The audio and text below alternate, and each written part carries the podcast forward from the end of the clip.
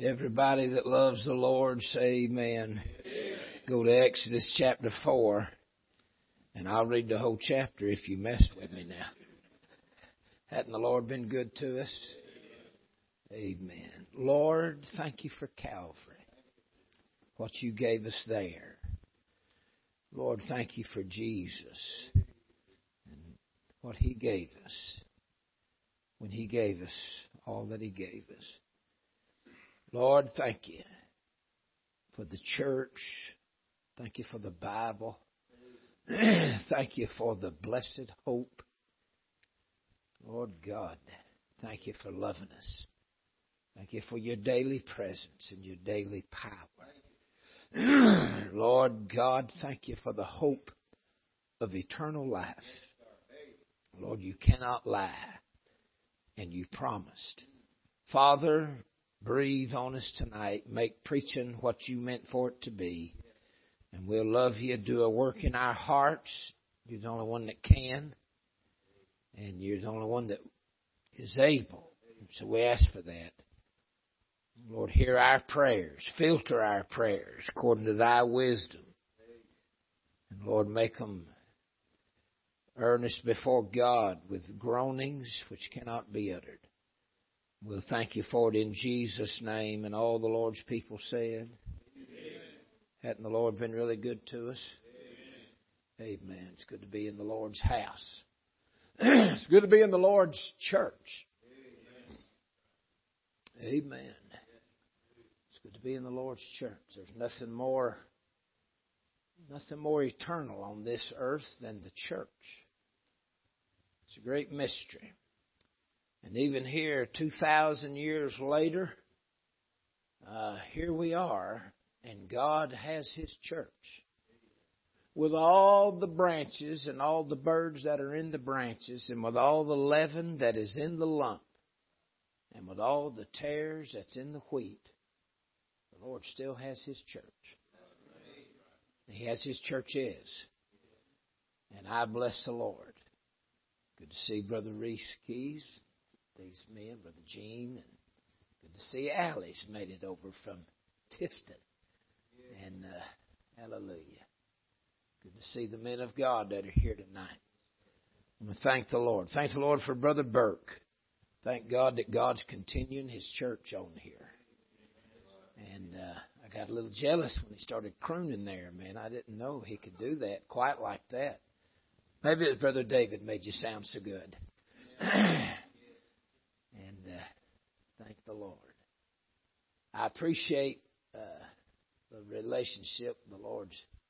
He gives us. I wrote it down years ago. Somebody said life is a series of relationships, and uh, God brings people in your life. Most of them not to stay. Most relationships are seasonal. There are some that that remain. And I bless the Lord for it. I want to give what I'm supposed to give in these series of relationships throughout life. And I, and I want to get what I'm supposed to get. And so thank the Lord. God's people are special. I heard a man in Mississippi say that uh, Paul talked about that 2 Corinthians 12, sufficient grace. There was a thorn in the flesh given to him by God. And you do know that most of the things we're praying against, God's the one causing them. That's why you better learn to pray in the Spirit. You better learn to pray in, in the Spirit because we don't have wisdom. I'm afraid a lot of our prayer life sometimes is telling God everything that we think He should do. Talk to me, y'all. And, uh, mm. But Paul was praying for that thorn. The Lord said, I'm going to give you sufficient grace. That, that old man of God in Mississippi said, Do you reckon Luke, the physician, was the sufficient grace? Yeah, God didn't give him deliverance from the thorn, but he gave him a doctor to travel with him. And then that old man of God said this. He said, "Some some people are the gift of God sent into our life. They are the sufficient grace that walks in." And I'm probably special to you that way, and I'm glad I can be. Isn't that wonderful? Just uh, maybe, maybe not. I don't know. If that's wonderful. My wife said if you would medicate your disorders, we'd get better meetings. Was she talking about y'all's better meetings? I think she maybe didn't know what she was saying. That's what I tell her anyway. I thank the Lord for my wife. She is a soldier and a trooper, and she has never tapped the brakes. I guess 30 states and six countries, and she has never tapped the brakes. And uh, every once in a while, she wants me to throw it in neutral. but she has never. And God gave me the most wonderful wife. Thank the Lord for it. Uh, I go home every week. You know, evangelists have difficult choices to make. We chose not to raise our kids in a parking lot in a camper. And that's just, we just went the direction God showed us. And there's nothing wrong with how you do it. uh, but the Lord, and, and I go home every week. I go home after every meeting. It's expensive. Uh, we pay for two lifestyles. We have bills at our house and the bills on the road. And it's time consuming, but course they traveled with us many years and still travel some. But uh, I thank the Lord. For the, and I talked to her. I'm saying this for the sake of the young men. I talked to her two or three or four times a day. Got to be accountable. And I talk to preachers all day, and then I talk to my wife when I'm not talking to preachers. Uh, it is not good for a man to be alone. Amen. And I thank the Lord for it. Pray for us. We're going to England in January. Uh, our missionary, Brother Rob Smith. There's an old British pastor named Colin Pavitt. Been there many years. He's a phenomenal individual. He's dying with cancer, and he's turning his two churches and third ministry over to Brother Rob, one of our World Harvest men, and we're going to uh, be a part of that special Sunday. And I'm praying. The Lord put some prayers in my heart. And they're in His heart. They're in God's heart. It's a big prayer. The Lord's got me praying for the winds and I'm not speaking lightly or sensationally. Anybody who's in revival for the sensation of it, you'll be out in a little while. It's it's hard work and it's hard warfare, and it takes your entire life, and it will it will devastate your life. But your life was your problem anyway. Uh, I'm praying for the winds of revival to blow in Scotland in England and Ireland and Wales. The old Bible teacher from Pensacola,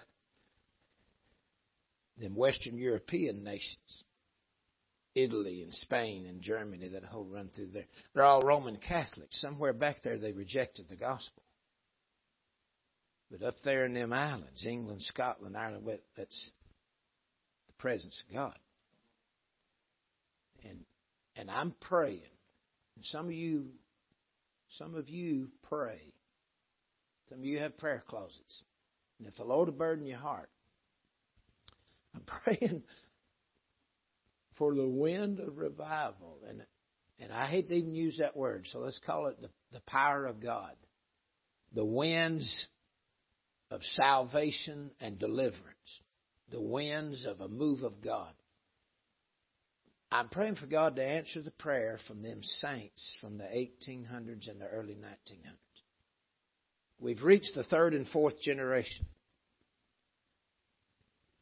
They're skin heads, they're tattooed head to foot, nuts and bolts and piercings, they're demon possessed. and, and millions of them white ones England, Scotland, Ireland, Wales. And God put it in my heart to pray that God would answer their great grandparents' prayers. The saints that were in the that gave us our songs, our sermons, our books, our revival, our missionaries. That God would go back and answer the prayers of the great grandparents. and I believe that we might could have a visitation right before the rapture. More than one place. But I'm praying for that. So I'm making that trip in January, and I want to announce to you that I don't need any money. we got all the money we need for it. I thought I'd tell you about one trip where I didn't ask you for money. This church has always helped us go to Albania and go to. Uh, some men helped me last year with the Africa mission trip, and uh, my daddy died, went to heaven right in the middle of that, and I did not go to Africa. That was the week we had his funeral, and so that trip is uh, going to be in the spring. And some of y'all helped me with that, and I don't need money for that. I've kept that money, so. This may be one of the only times I tell you about two mission trips and don't ask you for money. Now, I'm receiving Christmas presents all month since I mean so much to you. Kurt, you hear me? You, how many years did you not tithe? It's time now. It's time. That's two days in a row the Lord made me mention that to you. So, what are you supposed to do for me, Kurt? You, and you didn't even buy the chicken wings last night. After from the pulpit, it was spoken, and you didn't do it. So, I'm keeping a record book. Exodus chapter 4. Hadn't the Lord been really good to us? Brother Kurt now has a wife and a baby, and he hath no money.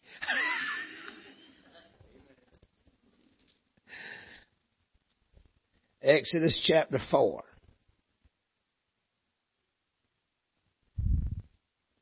Thank the Lord. Hadn't he been good to us? I've been looking at this. The Lord put me in this some time back, and uh, several months now. And I don't preach it every night, but uh, I've been in it. Now, I remember the old evangelist. The old evangelist said God would give him a message, and it'd run about six months. And then the Lord would shelf it and he'd never preach it again. And now that's an evangelist talking, not a pastor. And that's that's proven out for me too. God God will give me a burden and a message. And uh I preach it until the Lord's done with it. And then never go back again. For the most part. I had a, a man, an old white haired pastor, and he couldn't believe I was still studying. I was studying and I preached for him and I said, now the Lord just showed me, you know, and, and he said, you're, you, you still study? And I was confused. And, uh, he said, I've got about five years worth of sermons. And he said, I hadn't studied since. I just preached my sermons. He said, You're an evangelist. You only need a week of sermons. And so I was just flabbergasted. I asked him later, was he saved? he thought I was joking. And uh, preaching is not a performance, young preachers. It's not about it's not about impressing folks. It's about living in the Bible. And it's the Word of God. He esteemed His Word above His name. And we better had. It's not about bringing a sugar stick. The whole thing is the whole thing's a honeycomb. And at the same time, it's a hammer. It's a hammer. And, and th- this book can be a hammer on one man and honey on the feller sitting next to him at the same time. That's the Word of God. And the Lord's had me in this thing Now my daddy, we buried him and uh, two or three weeks before he got before he went down and got sick. God put this in my heart, and this was the scripture that God called him to preach on. And so the whole time it took him about three months to die. The whole time he was dying and buried, the Lord had me preaching his special scripture. Look in chapter 4, verse 2. What is that? In thine hand. My daddy was sitting by his pastor, leading the singing. And I got to get Brother Sam on this right here. Just make the sign of the cross. It works with any mathematical measures that they're doing up there. And uh, go Baptist every once in a while. Make a B. Just go, Amen. But uh, Daddy was leading the singing. The Holy Ghost told him to preach. He was so naive to church and the things of God, he just thought he was supposed to preach one time. He told his pastor, I, am supposed to preach. And his preacher in old country, well, get up and preach. And then Dad thought he was done. That was it. And two old women after the service, I'm so glad God called you to be a preacher. He said, what? and, uh, but how about the Lord letting me be in this text while my daddy was shutting down this world and headed to another? Now the Lord's had me, and write this down. Here's been the outline that God gave me in verse 2. What is that in thine hand? Moses being called, the burning bush, the call of God. To be the lawgiver and to be the deliverer of the nation of Israel. The steward of the Old Testament. The Old Covenant. What is that in thine hand? And then in verse 10, he's arguing with God. you got the wrong man, Lord. What is that in thine hesitation? Why are you arguing? Why are you balking? Why are you not following God? And then, over in verse, I believe it's 24, what, what is that in thy home? Were issues there. The Lord come to kill him.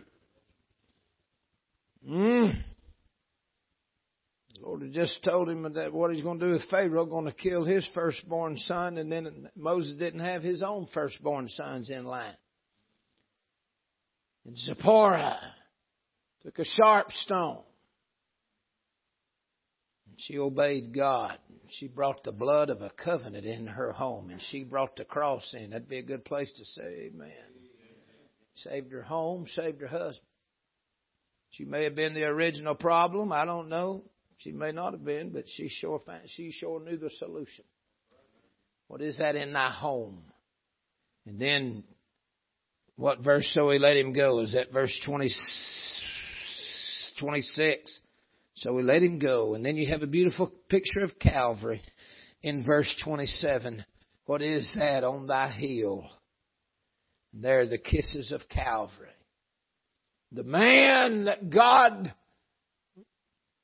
going to give the law and the man that God is going to give the lamb. The man bringing the law met the man bringing the lamb. The lamb and the law met upon the mount. Kisses of Calvary. What is that on thy heel? Tonight the Lord's arranged it in my heart. I've, I've preached these scriptures and some messages I've only preached once and unique thoughts.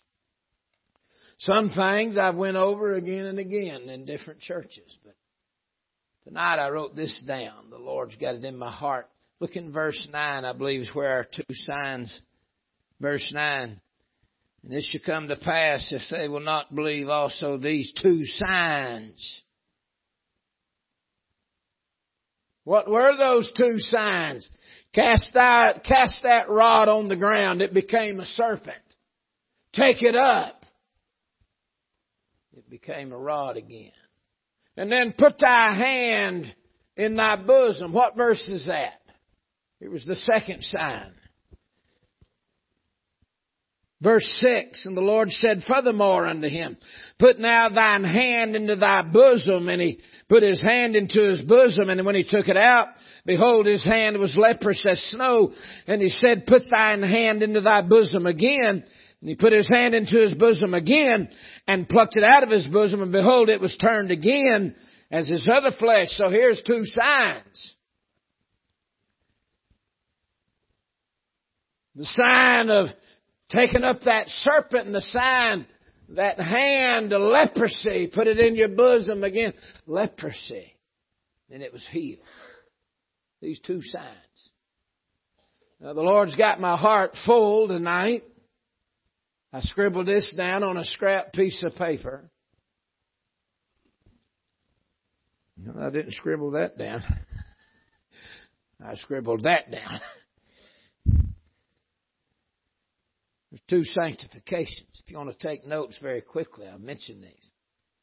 Two sanctifications. Back in chapter 3, verse 5, sanctified his feet. Take your shoes off. You're on holy ground. Two sanctifications. And then here, what is that in thine hand?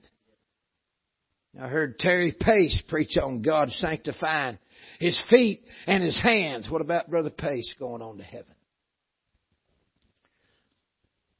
Two sanctifications. His feet and his hands.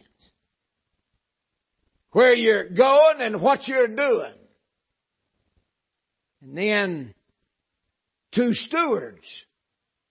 Moses and Paul.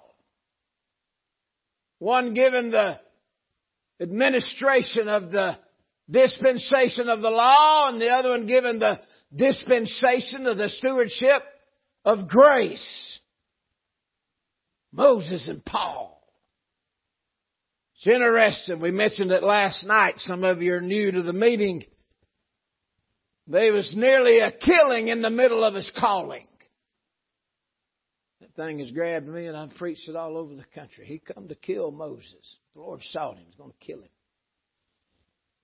And as I've studied that the last few days, it dawned on me that God was probably coming to kill Paul when he came to call Paul. It was going to be a killing or a calling. You're not going to kill any more Christians. When he met him that day, depending on Paul's reaction, response, I'm going to tell you something. We are not Calvinists. You can choose to go to hell. You can choose to go to heaven. I don't even like talking about heaven and hell because the Lord really didn't. Jesus didn't die so you could go to heaven. He died so you could go to God. Jesus didn't die to get you out of hell. He died to get you out of sin. We turn this thing into who's the best salesman. Talking people in to go to heaven. Listen, you can talk me into going to Walmart. it don't take much to impress me. Trying to scare people out of hell and trying to talk people into heaven. That ain't the gospel and that ain't the power of God. And when He has come, He'll reprove the world of sin, of righteousness, and of judgment. You can't find me two or three solid passages in the New Testament where the, where the whole question of your eternal destiny is God trying to talk you into heaven and, and scare you out of hell. You can't find it in the Gospels and you can't find it in Paul's epistles.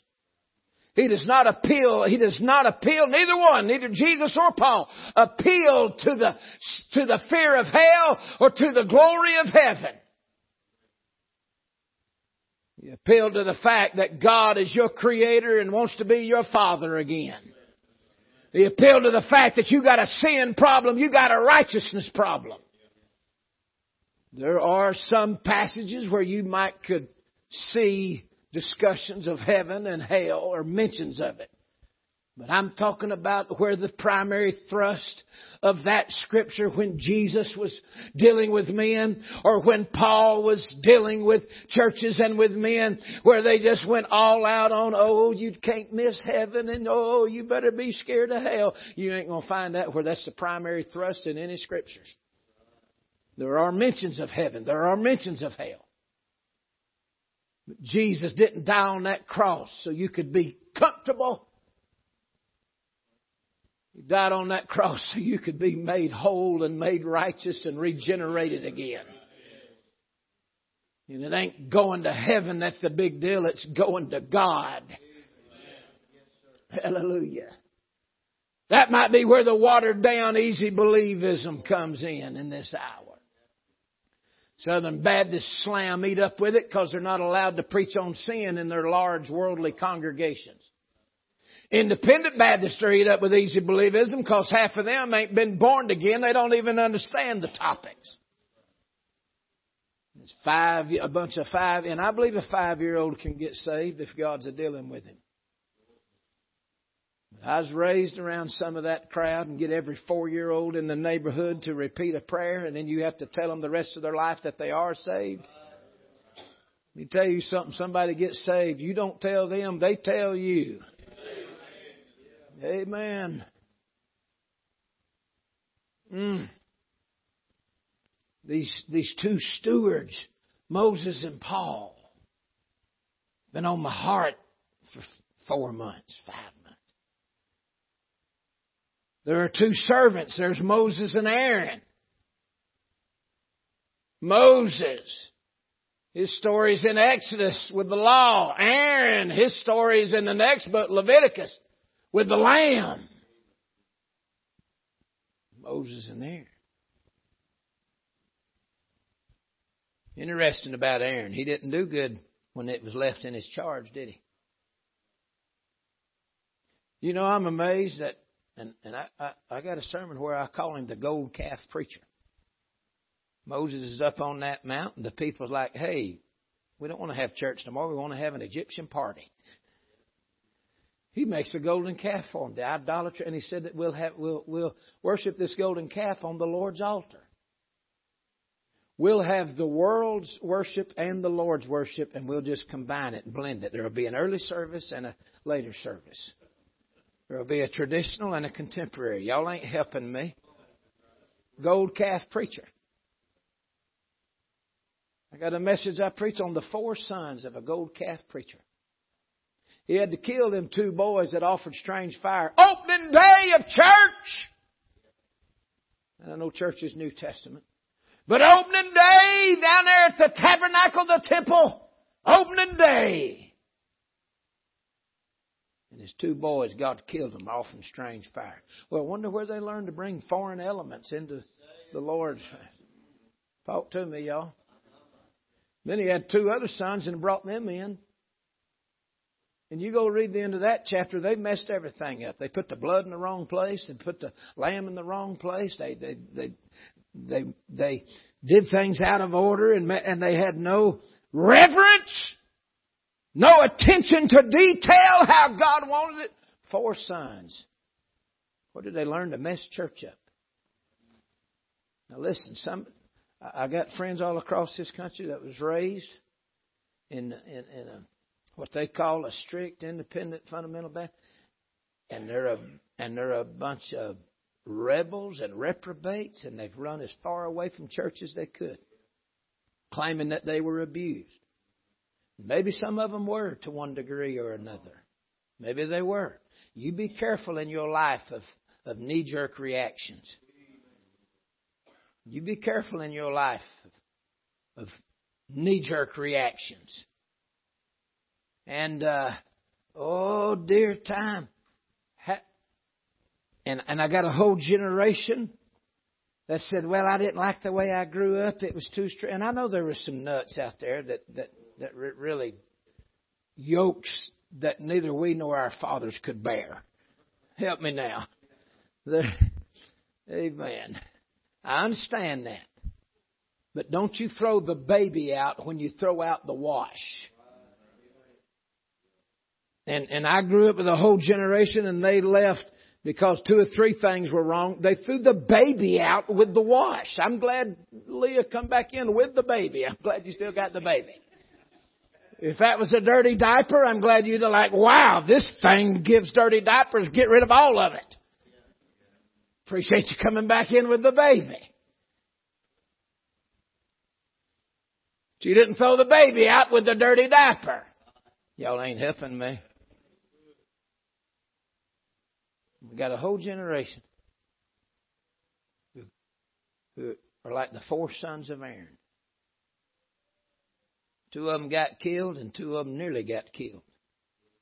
Aaron had to intercede for them at the end of that particular chapter, where the two boys were killed, and then the two other boys did not know how to, or they didn't choose to act right in the house of God. They treated the lamb and the blood any old way they wanted.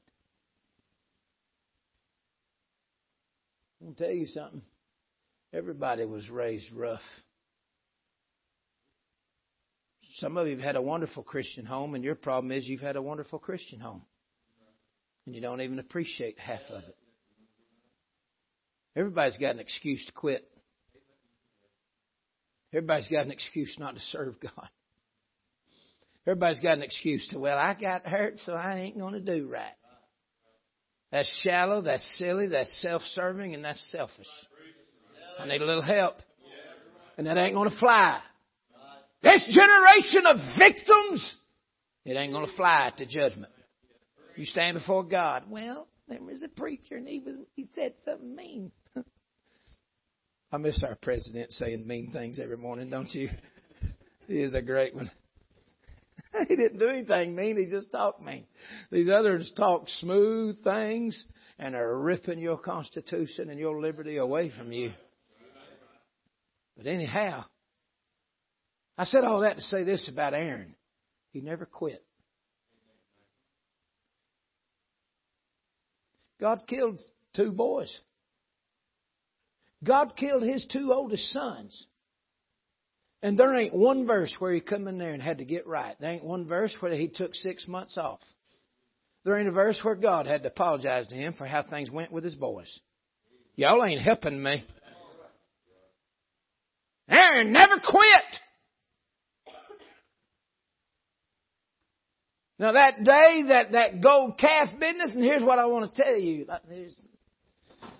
That, that day that he caved into the people, Moses is up on the mountain, Aaron produced. Okay, I want to say this. If I was God, I'd have fired him. Sir, you brought in the gold calf. There will not be a Leviticus with Aaron in it. There will be a Leviticus with Sam or Jim in it. Well, hold on. We got a Sam and a Jim. I, There's been an old boy named Bob in, in Leviticus. Do we have a Bob?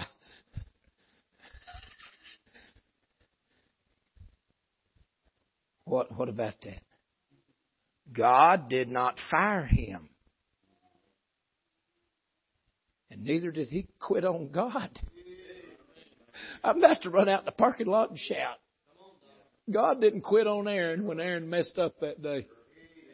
That's amazing to me. God. And you know what I think? Y'all listen to me now. I'm counseling five churches right now that need a pastor.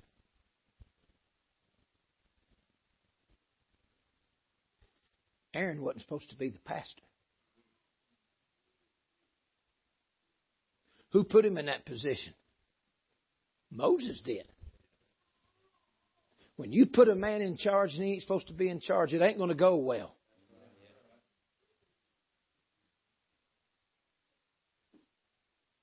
I told the church two weeks ago out in Kansas.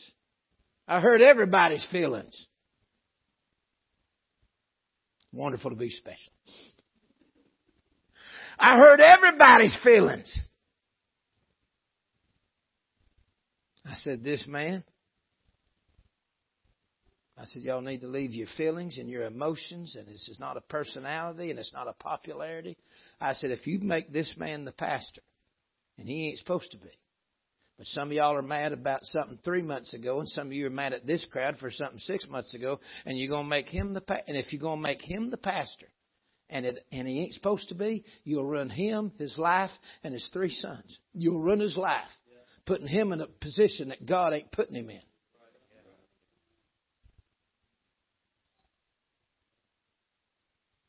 Young preachers, Ashton, Kurt, and you other young preachers in here.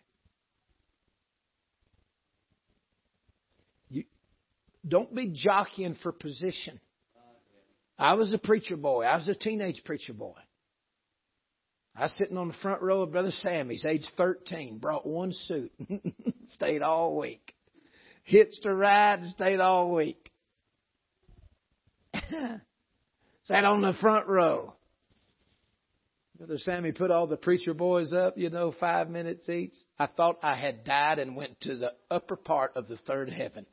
I'm preaching, and, and there was a girls' home there, and y'all were probably there.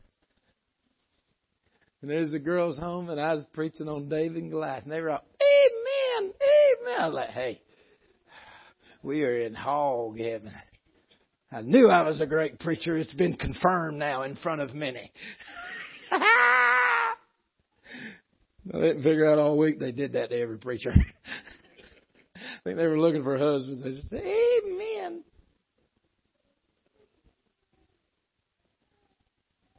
I was a preacher boy. And I know what it is to feel noticed, to feel validated. And all you know, all you want to do is be a great man of God for God. And you just want some older preacher to acknowledge you for 10 seconds. I understand that. But boys, if you got pride and if you got self, you're going to make a mess of everything you ever touch. And you go ahead and put yourself in some position, you're going to be in a mess.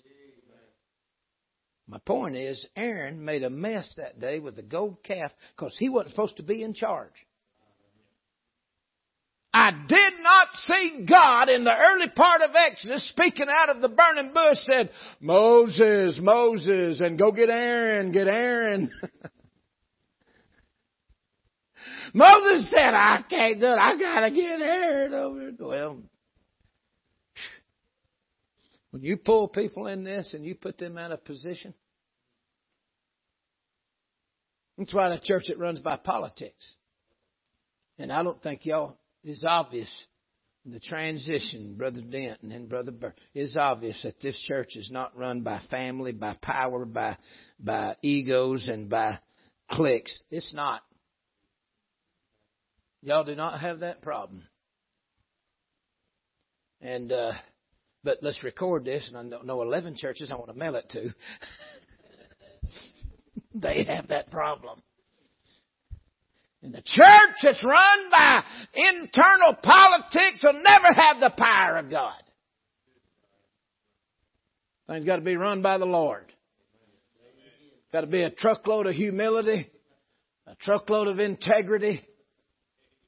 Most churches really only, y'all are a little miracle. Most churches only survive one round.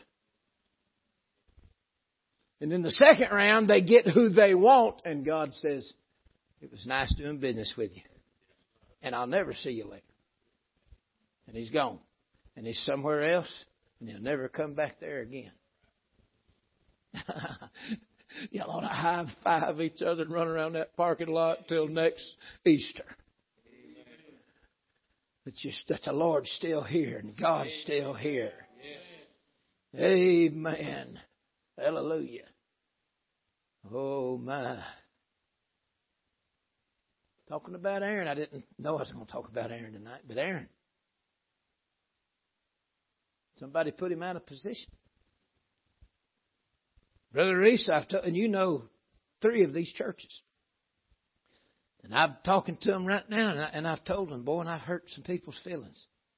It's wonderful to be the evangelist. Hurt their feelings and ask for an offering at the same time. Let me tell you something, you stinking rascal, and uh, can y'all help me? Try that on for size. You think preaching ain't foolishness? People that feed you, you gotta you gotta give them a whooping, and then like, are y'all gonna feed me now? the foolishness of preaching. If you think there's anything that up here that uh, preaching will embarrass you, it's the most embarrassing thing in the world to stand up in front of people's embarrassing. Then to stand up and talk's embarrassing. Then to stand up and holler's embarrassing. And then to stand up and act like you don't know what, which I've gotten used to. It's embarrassing. You know what I've told these churches? That's the only reason y'all ain't going to get a pastor is your pulpit committee. And you have to have a pulpit. I think it's a good idea. It's the best way a pulpit committee. But I said, A bad pulpit committee, and you're guaranteed not to get the right man. They'll never let him make it to the church. I said, you know, the only thing worse than a bad pulpit committee is a good one. Because the good one's full of wise men. You know what them wise men do? They know what they need. But that ain't what they need. They know what they need, but it's never what they need. Most pulpit committees are made up of the men that are left over. And somebody's got to have enough sense with God to know that we have no idea how we're going to get the right preacher. Let's don't even try. Let's go in this side room and don't eat for three months and let's pray. That's the only way that things will work out in your life is to turn it totally over to God. Every church I know lose a pastor. They all rewrite the Constitution, mad about the last pastor. And then if they had an old pastor, they'll say, we need a young man with a young wife and two babies. That's what we need. And if they just had a 27 year old pastor, we need a 70 year old man of God with wisdom. We need somebody with wisdom this time. If the preacher's wife could play and sing and teach Sunday school, they say, you know, we need a preacher who has a humble, quiet wife. We've had enough of that.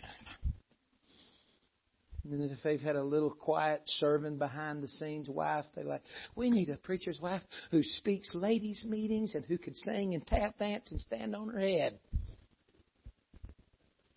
That's what we need. You don't know what you need. In your life, you don't know what you need.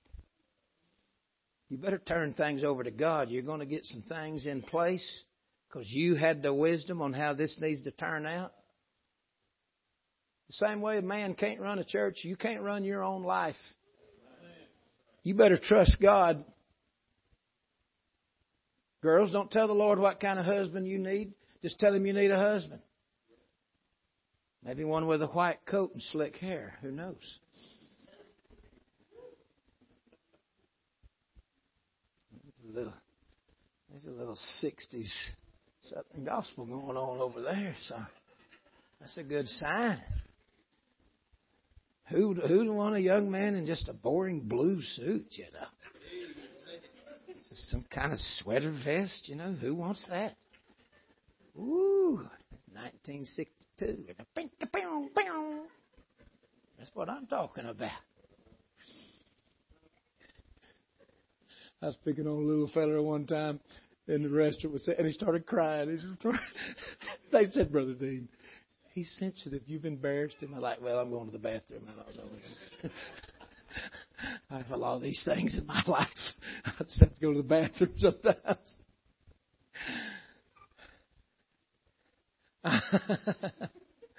when kids are laughing at you, that's actually not a good sign. when the kid has more sense than you, like, Mama, that preacher's crazy. I'm amazed how Aaron got brought in, and yet God used him anyway. He's, he's the man in the next book. And I'm amazed that he didn't quit God when God judged his family. And I'm amazed God didn't quit him when he brought in a gold calf. That ought to give me and you hope that there have been some bad chapters in our life. Been some bad chapters in our life, and God did not throw us out on our ear. And He didn't even ask us in to begin with. What are you going to do with that? Who's this? Why'd you bring him? okay. Not sure what he's doing here.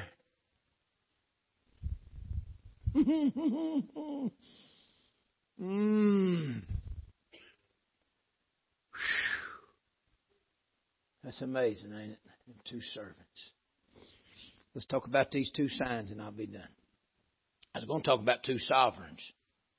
Moses and Pharaoh. But that's second coming business. Mm. They're over in Romans 9. Moses and Pharaoh. Calvinists love to go to Romans 9 and use Moses and Pharaoh to try to prove their sovereignty. Oh, I got news for you. If you want to understand how salvation works, you do not go to Romans 9. That's how nations work. That's how God works with nations. Jacob and Esau. Jacob have I loved, Esau have I hated. See there, unconditional election, predestined to hell. Knew it. wow, really? He took three big leaps there, sir. Come back here so we can smack you. come here, come here. Okay, thank you. Sit down. If you want to understand how God saves somebody, you go to Romans 3, 4, and 5. You don't go to Romans 9. It's not 9, 10, and 11. That's how he works with nations. You know what he said about Jacob and Esau? First thing mentioned about them. He told their mama. Over in Genesis 26 or 20 something. Two nations are in thy womb. The purposes of God according to election has nothing to do with individuals getting saved. It has to do with how God is organizing those, the nations in His prophetic plan. Moses and Pharaoh. But let's close with this. Let's look at the two signs, and I'm headed to the end now. I've become aware when I've had a 30, 40 minute introduction. You buying me chicken wings. You're paying. You got out of it last night. Look at them two signs. I love them. Give me about seven or eight more minutes studying these two signs. What's the first one? It's how God dealt with the serpent. Second one, how God dealt with leprosy.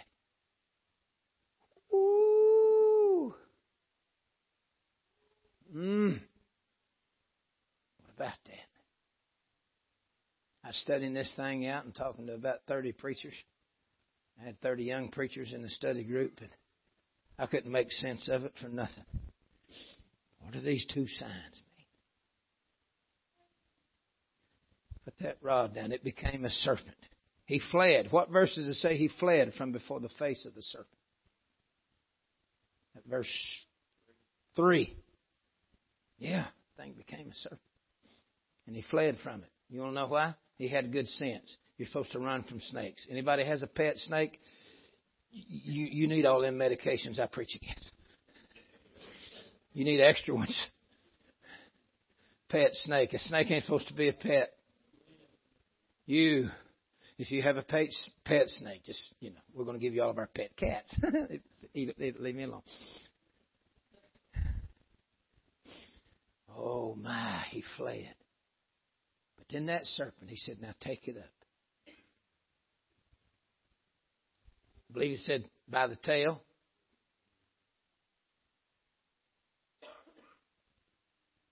Let me give you the little truth that I ran into. Reach your hand down in there in your bosom, pull it out. Leprosy.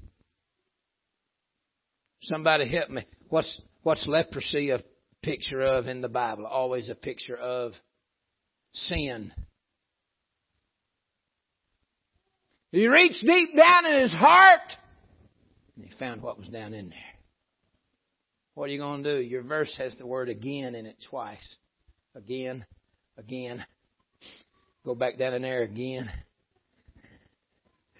Ain't y'all glad for that second again? You must be born again. What about the man, every man, every man and woman, boy girl, every that needs to reach down in their heart and see what's in there, sin. What are you going to do about it? Go back down in there again. Let him change you. And here's the little truth that I usually preach an hour on, but not tonight. God proved to Moses now it took a young preacher from Athens, Georgia. I chewed on that thing a month. I have no idea what did these two signs.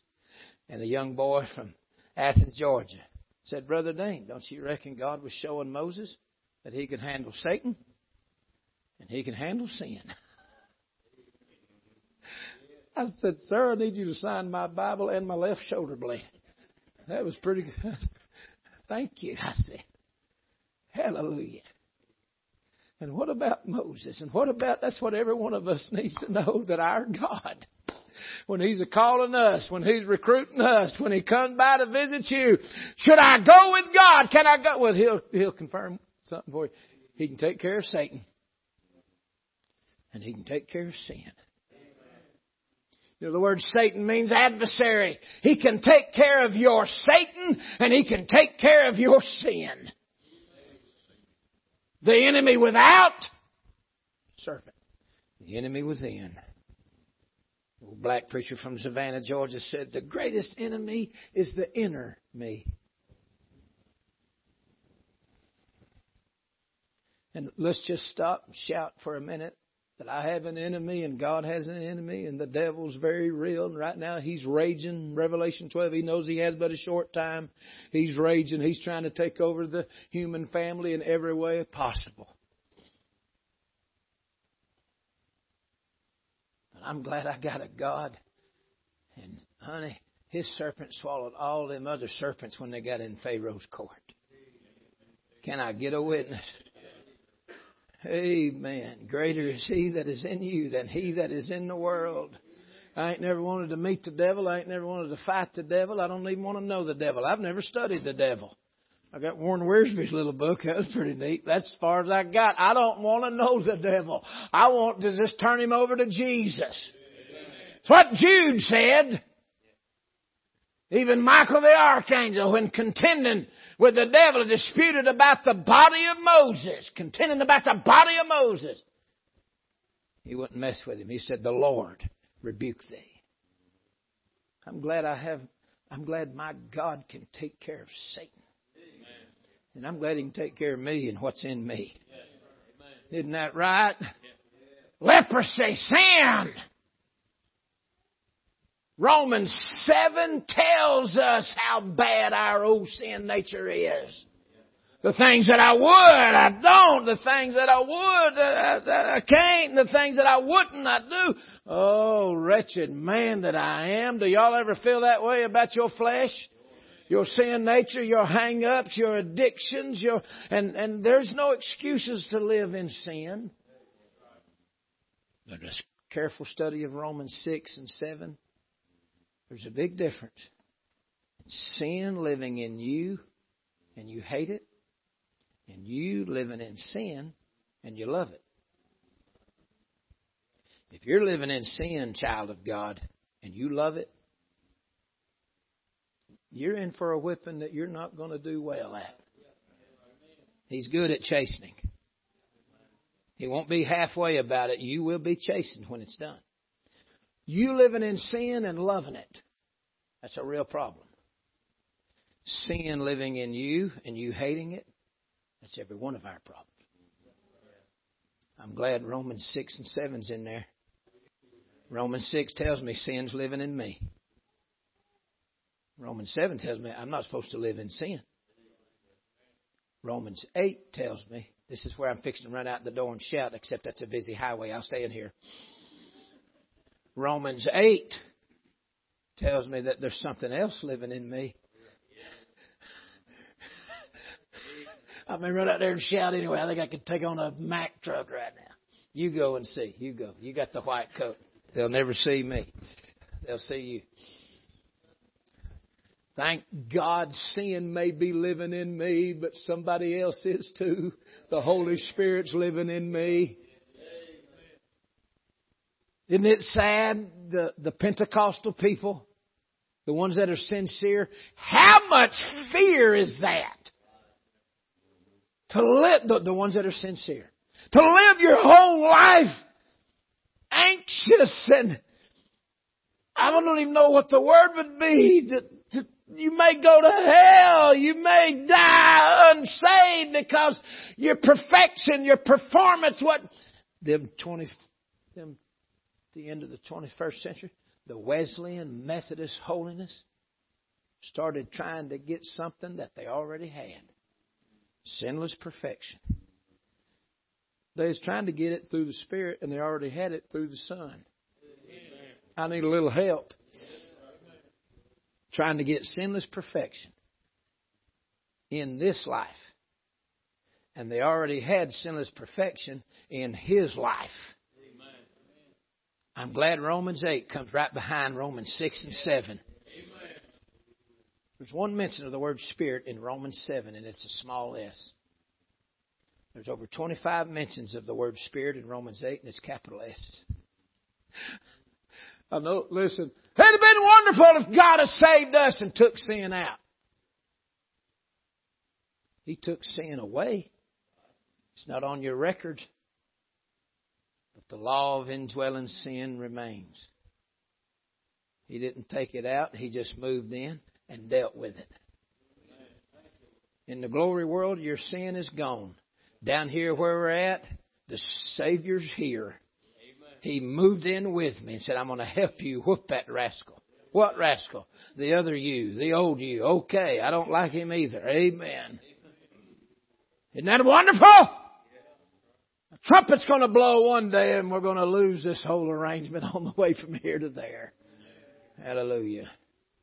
Sin. I'm so glad that God proved to Moses I can handle Satan and I can handle sin. Hallelujah. I close with this. Young people, tell me, what's the most popular gospel verse? It's in the Gospel of John. What's the most popular gospel verse? John 3:16. Nobody holds up anything else at football games.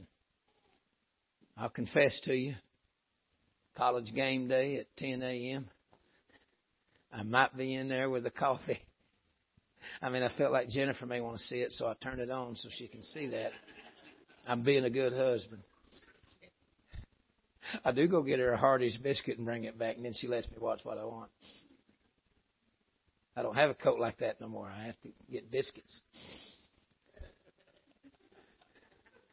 I had one and I got married and it went away.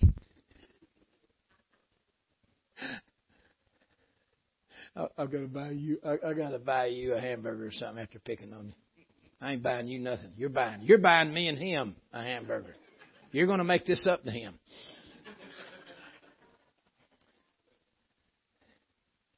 John three sixteen.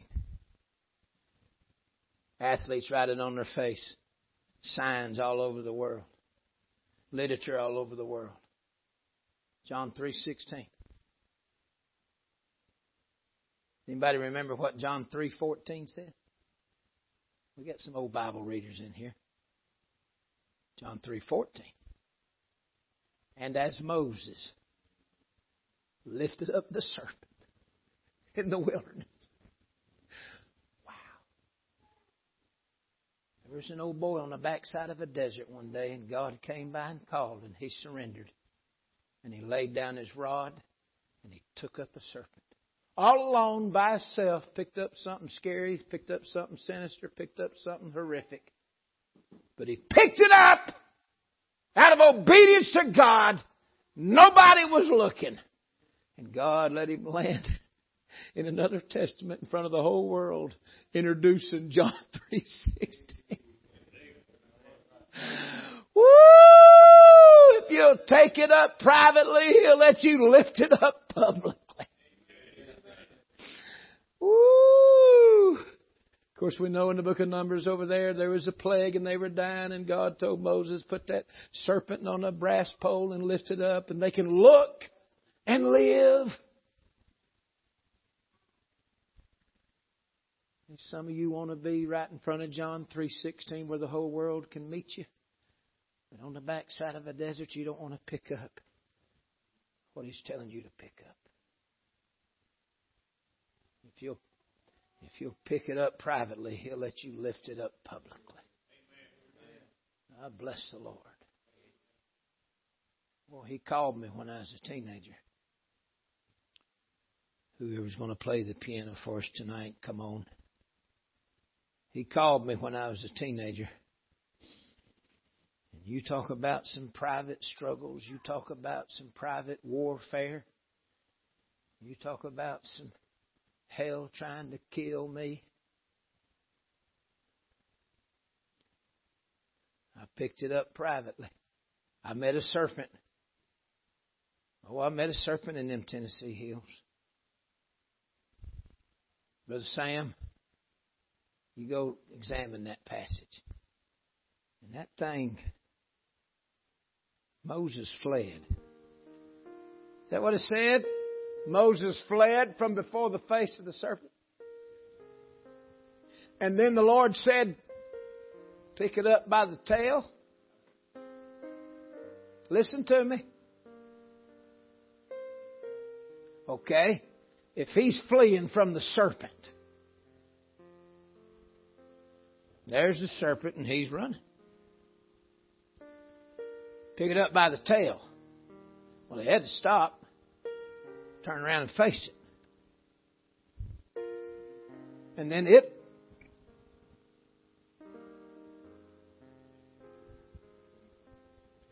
I'm about to run out on the highway for a second time. Finish this quote for me, and I may need you old men of God to help me. Resist the devil, and he will what? He will. He will flee. And Moses fled. When he obeyed God, he turned to face it. And some of you, God wants you to turn around and face your enemy. And you'll be amazed. It won't bite you, it'll turn around and start running. David walked down in that valley, gave bread to the brothers, cheese to the captain, and said, I'm tired of hearing that feller cuss. He confronted that giant. In a little while, you go read the King James Bible, all the Philistines fled. When somebody faced the giant, they fled. Quit being spiritual cowards. Turn around and face the devil. Resist the devil. Isn't that wonderful it said resist? It didn't say outsmart him. It didn't say you have to outmaneuver the devil. It didn't say you had to figure him out and beat him in spiritual chess. It didn't say you had to defeat him. It didn't say you had to fight him. Resist. You may not have your way with the devil, but don't let him have his way with you. Resist him. And he'll flee. He'll flee. Resist the devil. And he'll flee. He picked that thing up by the tail.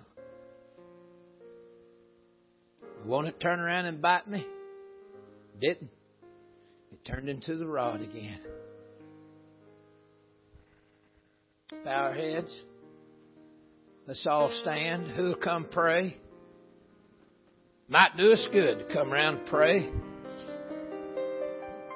Might do us good. I'm glad God will help me with my sin. I'm glad He'll help me with my adversary.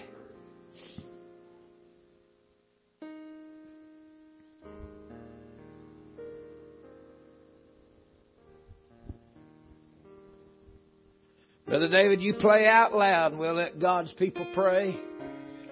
You need to be saved, come to Christ. He'll save you. If you need to draw nigh to God, draw nigh to God. He'll draw nigh to you.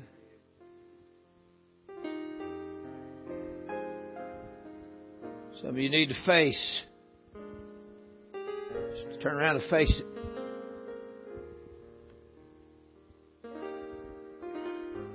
He will flee.